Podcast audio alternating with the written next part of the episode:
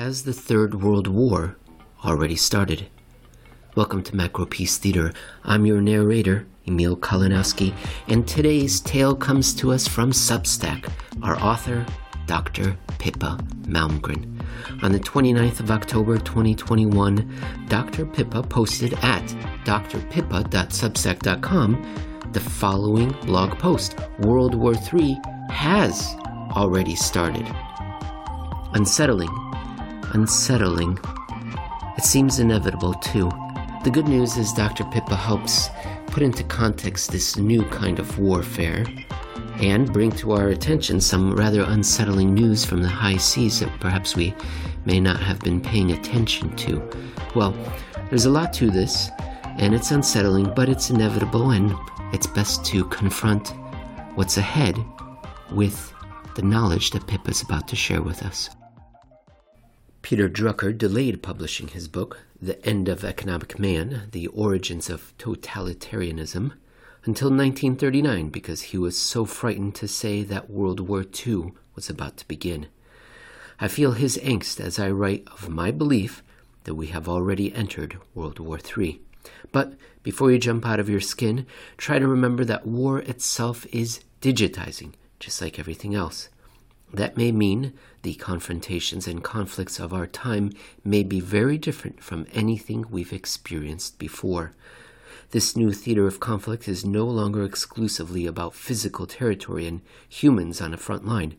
The new battle space is literally in space, as in outer space. It is in digital cyberspace. Wars are no longer about armies and land. Now it's about navies, the high seas in extremely remote locations like extremely remote islands in the Pacific and the open oceans.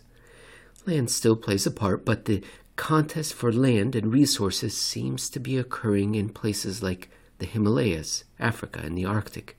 This is why the US has been building its Space Force for some years now. But more than all that, war itself is digitizing. So, only those who know where to look will see it. No one wants war. I've been lecturing at Sandhurst, Britain's West Point, and briefing NATO generals for some years. I see every sign that military leaders will do everything possible to avoid outright war.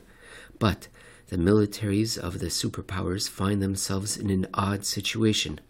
All are in a state of high alert, wary that a near miss, an accident, or miscommunication might inadvertently trigger a catastrophe.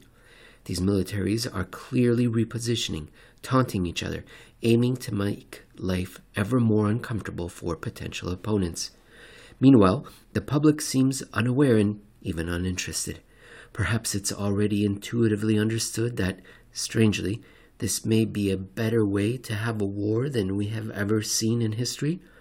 Perhaps we have traded guns for weaponized algorithms and substituted computers for humans. Maybe cyber warfare and cybernetics have already replaced humans on a digital battlefield. America may have ended the war in Afghanistan not to withdraw from conflict, but rather to ramp up in the highly contested digital battle space. How do we know that war is even a possibility? There are rumblings, there are signals. Defense spending is at an all time record high, much of the money going on computational power, meaning supercomputers and quantum computers. This is the new space race. It is said that China has already produced not one, but two exascale supercomputers. This is all about code breaking nuclear codes, satellite codes, genetic codes, behavioral codes. If you speak to military leadership amongst the superpowers, all are acutely aware of the frequent sub-threshold events that are happening with alarming frequency.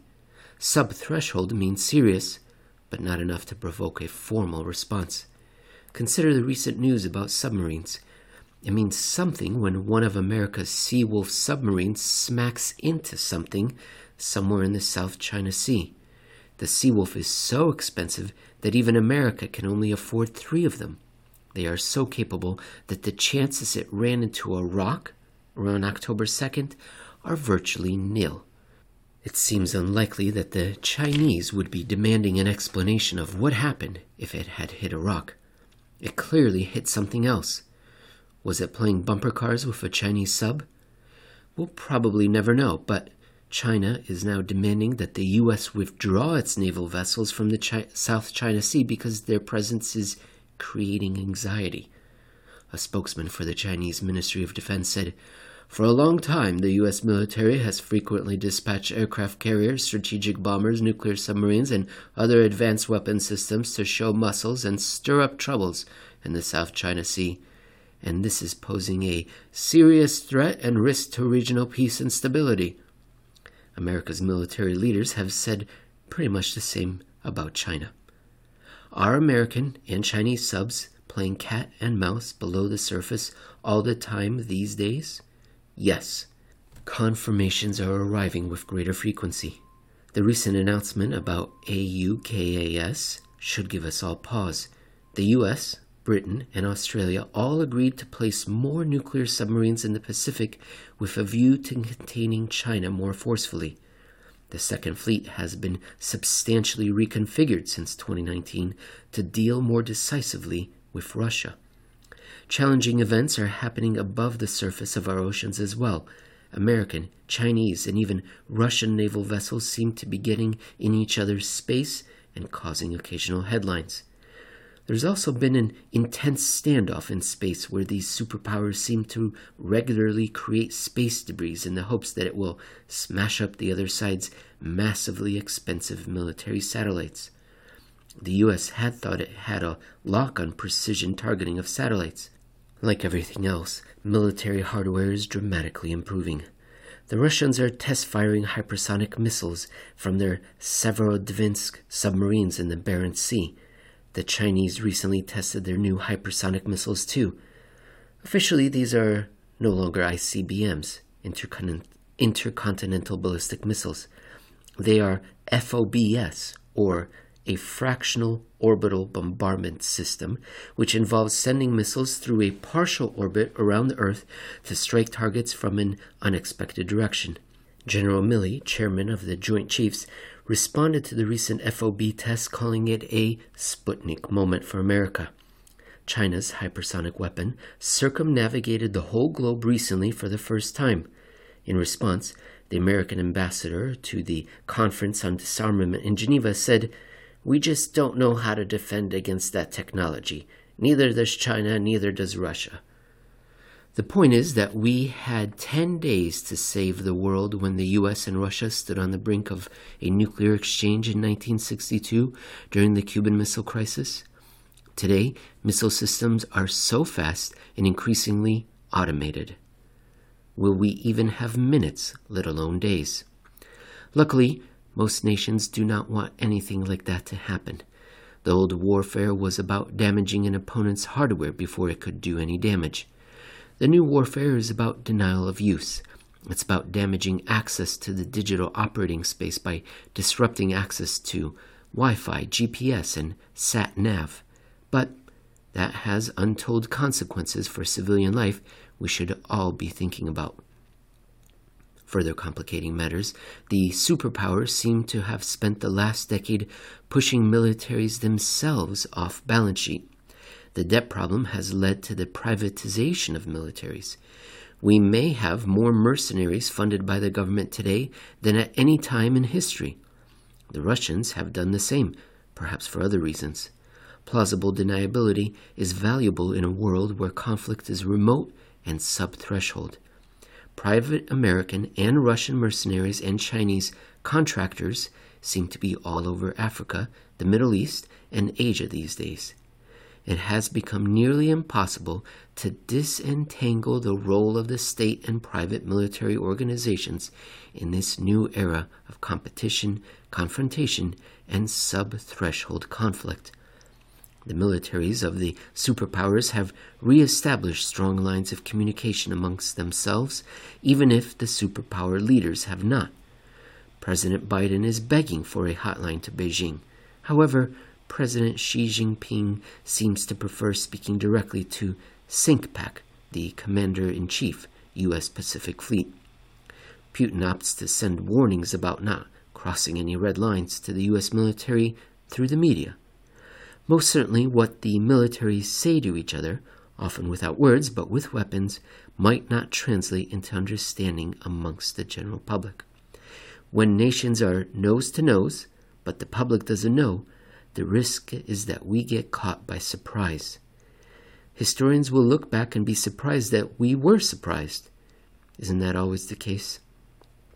World War III may feel benign because it is silent, because it is digital, because it is occurring far away and without civilian involvement. Investors have priced geopolitical, geopolitical risk at zero. Until the public awakens to the true situation, the enormous gap between those who are in the know and those who don't know is a danger to everyone's future.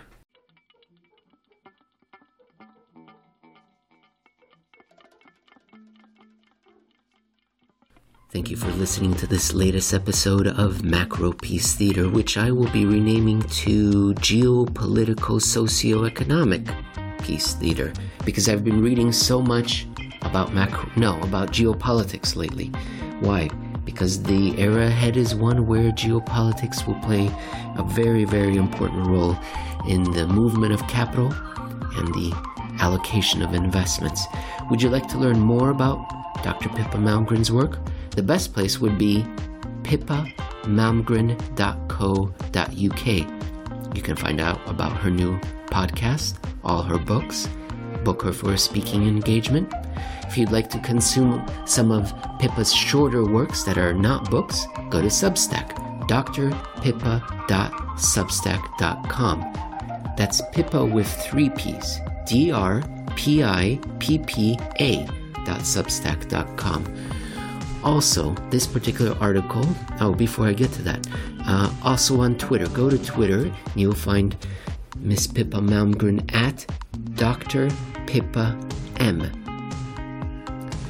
This particular article was called World War III Has Already Started. It was posted on October 29th, 2021 at Substack. And my only complaint is why? Why do people call it World War III and not World War IV? We've already had the Third World War. It was the Cold War. That's what it was. World War I led to World War II. World War II led to World War III, which was the Cold War. All of them were global. All of them were global. I don't know. This is just a pet peeve of mine. The other pet peeve of mine is when people say Generation Z. oh no, don't get me started on that. Generation Y and Z. No, no. Okay, we've already had a third world war. We're going to begin our fourth one. So there you go, ladies and gentlemen. Isn't that something to look forward to? All right. Thank you for listening. I will talk to you again soon.